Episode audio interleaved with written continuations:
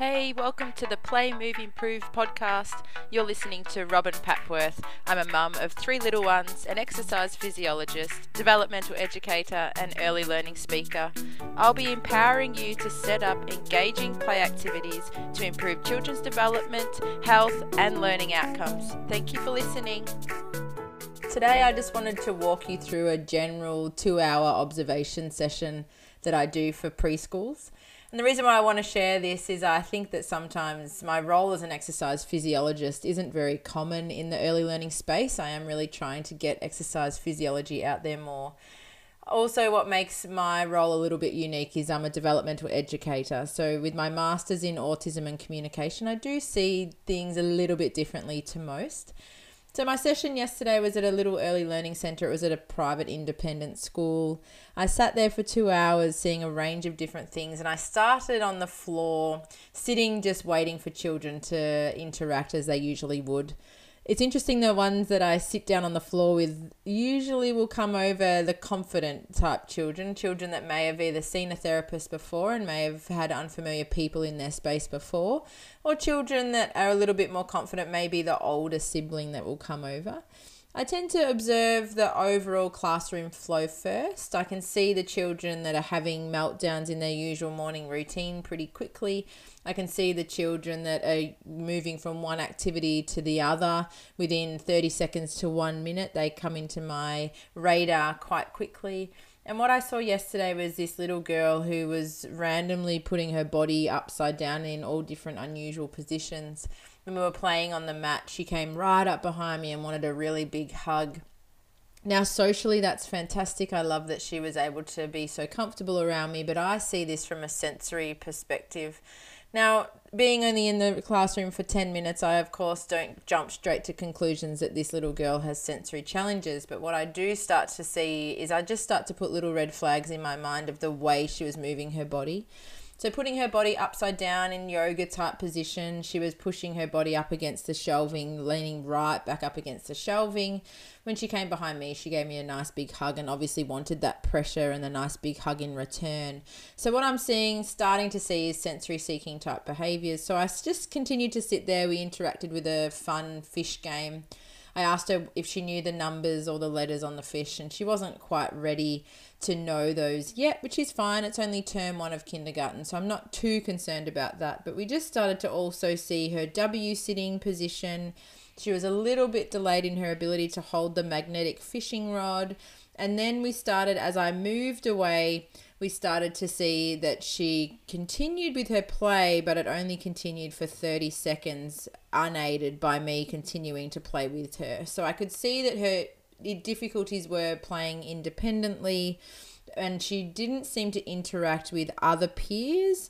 When she did interact with other peers, she found it difficult with turn taking and sharing.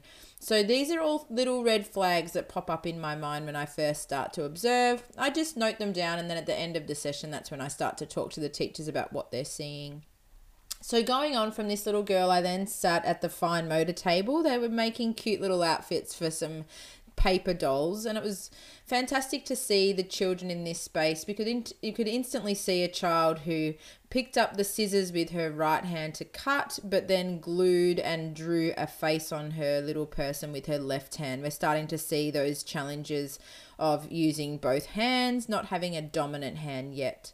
Now i'm not too concerned of that when i see just this little girl for the first time but as i observed her around the room for the rest of the two hour session, I started to see that she wrote, she actually wrote from right hand side of the paper to the left hand side when I did a group session and I tested all of their crossing the midline skills in a quick two minute exercise routine, she was one of the ones that was highlighted finding it difficult to cross the midline. So she wasn't able to tap opposite hand to knee and she wasn't able to tap one hand to her chest and stretch the other arm right out, showing a few red flags for crossing the midline and possibly having retained reflexes.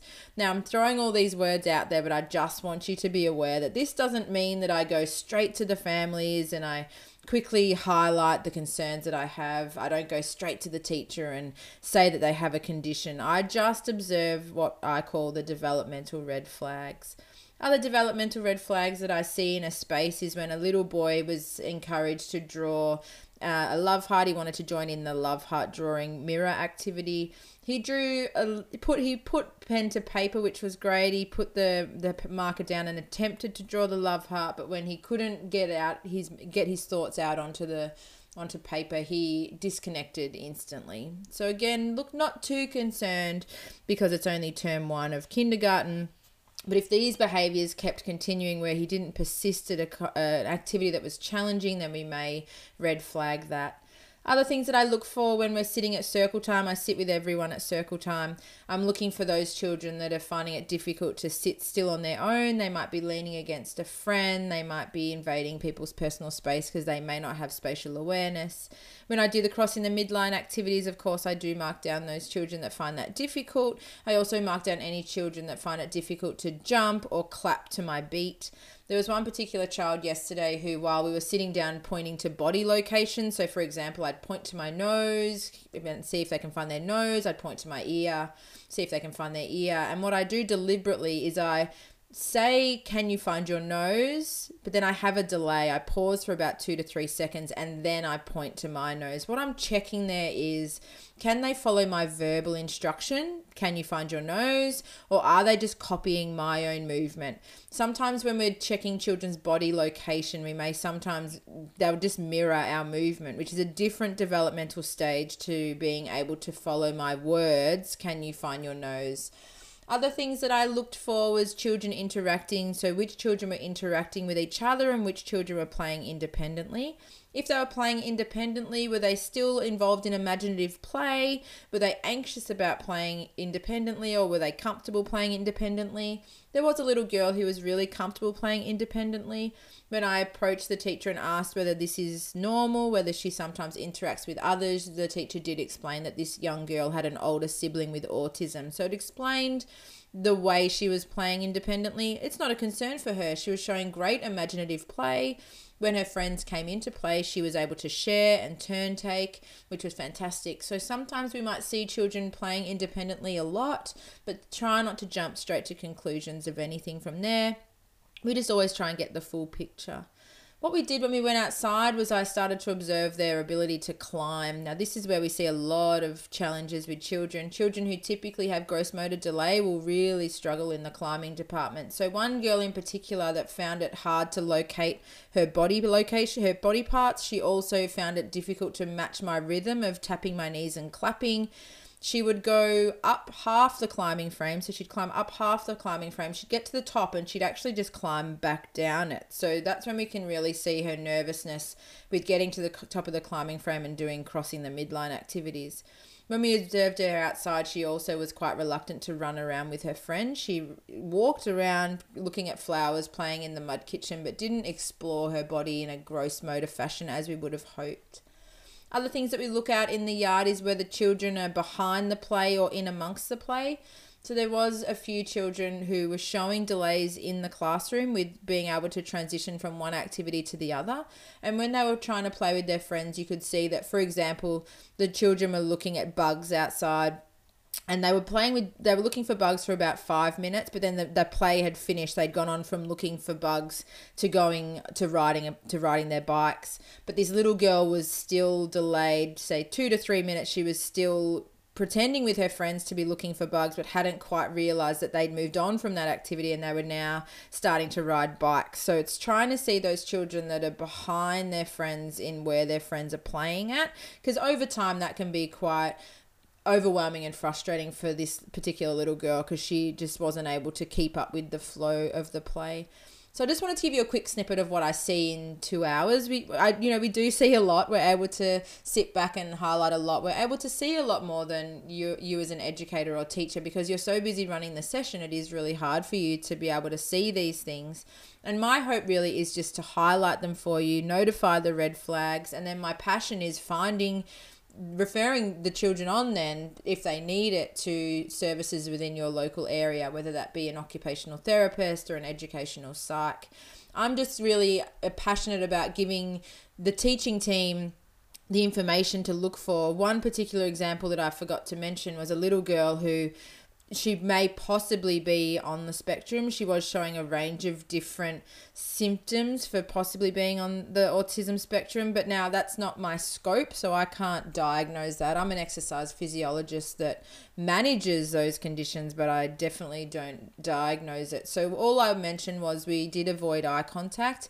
We did talk out of context a lot with our friends. We were unable to initiate play with a friend or to go into play with a friend and we what what I noticed mostly was she would only look to the left if if you got any eye contact at all. So she would give you really brief split second eye contact and then she would turn her eye gaze to the left. I rarely saw her I didn't even see her look to the right. So again, it's just trying to find all those little things for children because if we're neglecting a space, neglecting one side of our body, then we would need to go down a path, but it's not about quickly jumping into conclusions of, oh, it could be spatial neglect, it could be so many different things. It's just starting to collect the evidence over six to eight weeks. We collect evidence typically to get information. You know, this little girl might have been having an off day, she might have had a headache. You know, we don't know these things. So it's just collecting enough evidence, finding those red flags where we can putting in strategies if, if possible,